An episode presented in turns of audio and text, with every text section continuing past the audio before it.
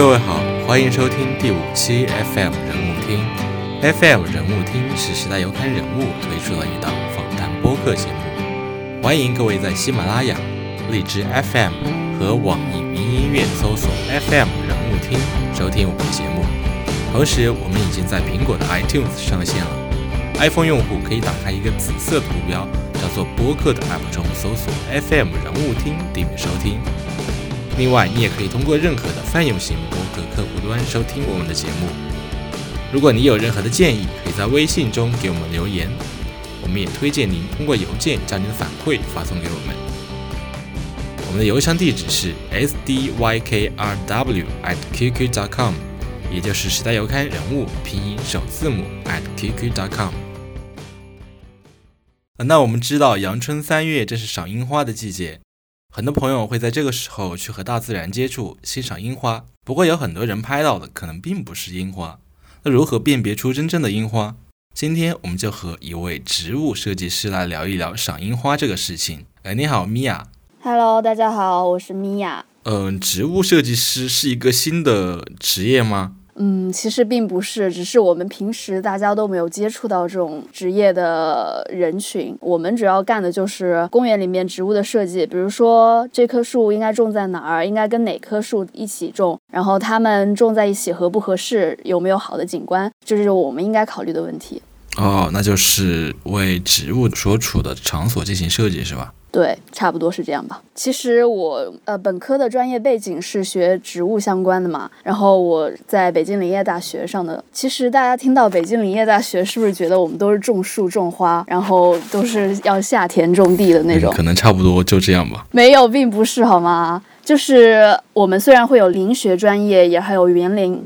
和园艺呀、丰园这种比较跟林业相关的专业，但是我们并没有一定要去下地的那种种树，只是种树，而且我们比较有技术含量，就会呃比较科学的种树是吧？呃，你要硬要说种树，那我还能怎么说呢？反正就是会更高级一点，科学合理的种树。好，谢谢。呃，那我们今天主要是来聊赏樱花这个事情。在赏樱花之前，我应该跟大家揭露一个惊天大秘密，就是其实我们平时情人节送的玫瑰嘛，啊，玫瑰。你认为它是真正的玫瑰吗？呃，我不知道啊，没有送过。它的学名叫月季，大家应该都知道月季吧？哦，月季，嗯，它是月季的呃很多的品种，然后会有很多的颜色，但是没有香味。真正的玫瑰呢，就会有很浓的香味，一般是作为精油用的。所以大家都知道玫瑰精油很贵嘛，就是因为玫瑰本来就很难提取出来精油，因为要用大量的玫瑰花瓣才能够提取一点点。然后其实真正的玫瑰长得也不好看，就是如果有机会了的话，大家可以去网上搜一搜，真正玫瑰是怎样的，应该会大跌眼镜的。哦，好吧，所以我们买到的那些所谓的玫瑰都是染了色的月季是吧？呃，不是染色，但是那个蓝色妖姬这种比较特殊的，像蓝色这种颜色的玫瑰的话，是染了色的。哦，然后玫瑰是带刺吧？那月季带刺吗？哦，月季也是带刺，但是它们的刺长得有点不一样。哦，那可能很多人就分辨不出来了。对，其实没有关系了。但是真正玫瑰还是一般不会在市面上流通卖的。所以就告诉那些情侣们，你们都被骗了，是吧？对的。嗯，那还有什么要揭秘的惊天大秘密吗？呃，就这一个，我们来聊聊今天的主题吧。那你先给我们简单的介绍一下关于樱花的来源吧。樱花的来源其实有很多争论，我们。学术 啊，也不是我们啦，就是学术界会有关于樱花来自于中国和樱花来自于日本的争论。一般我们接触的说法都是樱花来自于中国，但是大家都都不注意把它的。园林性状培育出来，然后在园林中应用起来，所以就呃以前被日本拿走了我们国家资樱花资源以后，他们那边做了很好的发展，然后然后樱花就嗯在他们日本种的就比较好，形成了特别有标志性的景观吧。所以樱花是诞生在中国，但是是由日本把它发扬光大，是吧？嗯，大部分说法是这样的，其实我们具体也不是特别清楚，但是可以这样认为吧。你之前说的那个，很多人会把月季认成玫瑰，那是不是也会有很多长得像樱花的一些植物呢？对呀，春天就会有很多花嘛，然后桃花、杏花、梨花、梅花，还有樱花，其实大家都长得很相似。我们不是有这个专业背景的人，基本上都分不出来。我们学校有一棵特别大的山桃嘛。然后我就在那边看到他们有男生经过的时候，他们都说哇，好漂亮的樱花，好漂亮的樱花呀。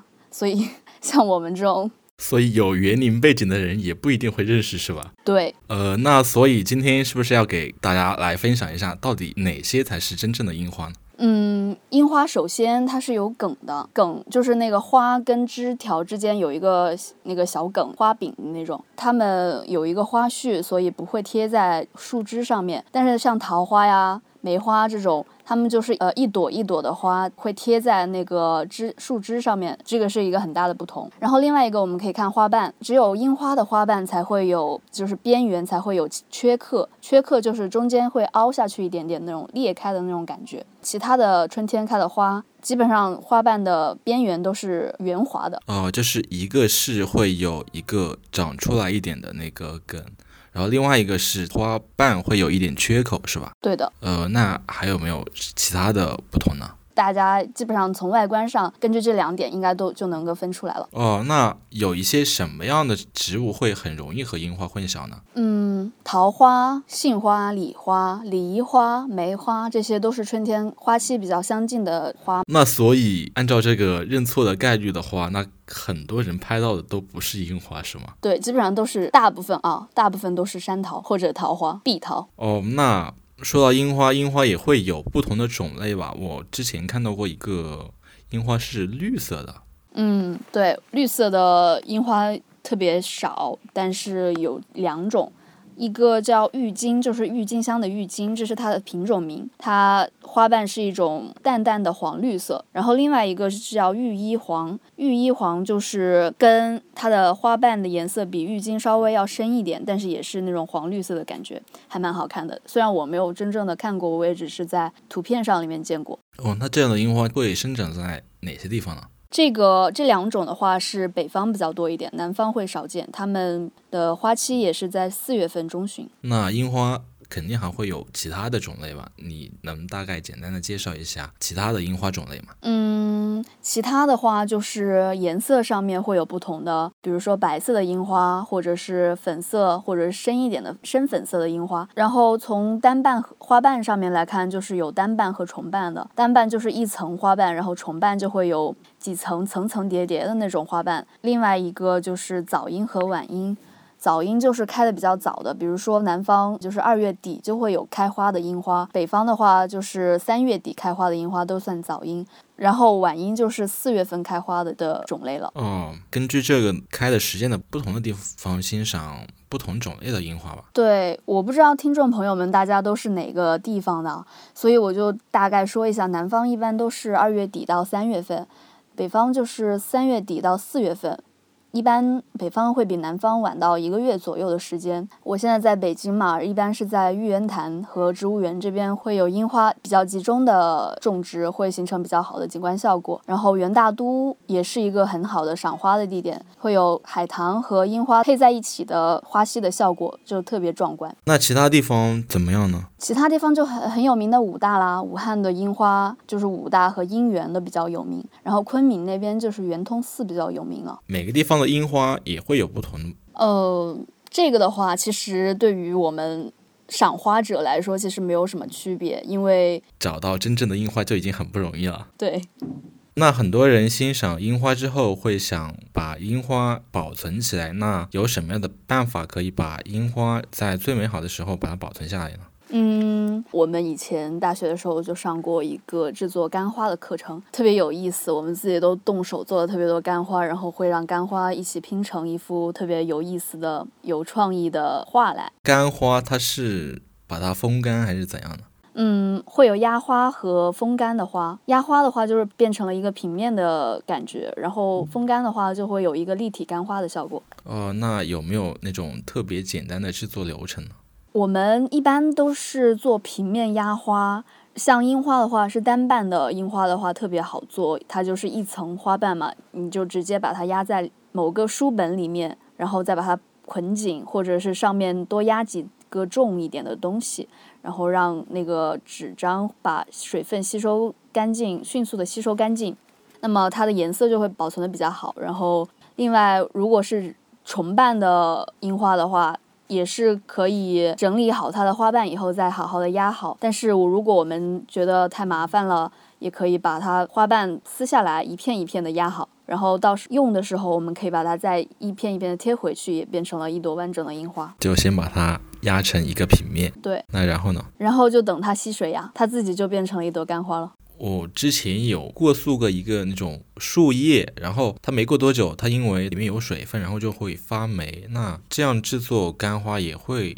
有这种情况吗？嗯，所以说，如果我们不放心的话，可以把压好了的花瓣连同我们的书本一起放到微波炉里面十秒钟、二十秒钟这样的。所以书本是用来干这个的吗？对呀，就是吸水的嘛。可以拿到我们以后不会用到的书。那好吧，请其他的听众朋友不要尝试用书本压这个东西。为什么？那应该用什么压？纸不可以吗？纸的话太太呃也可以了，但是我们要多用几层纸，就会吸水的效果会好一点。聊了这么多关于樱花的事情，那在春天其实还有很多其他值得观赏的花花草草。米娅，你给我们介绍一下其他的有一些什么样的花草可以值得在春天观赏吗？春天一个特别有诗意的景观是桃红柳绿，在杭州苏堤那边做的很经典，是用碧桃和柳树搭配在一起，沿着水边种了。两排桃树和柳树，但是杭州春天比较多雨嘛，会有时候会下有蒙蒙的小雨，所以我们在小雨中漫步在苏堤，心中应该会有比较多的古典情怀吧。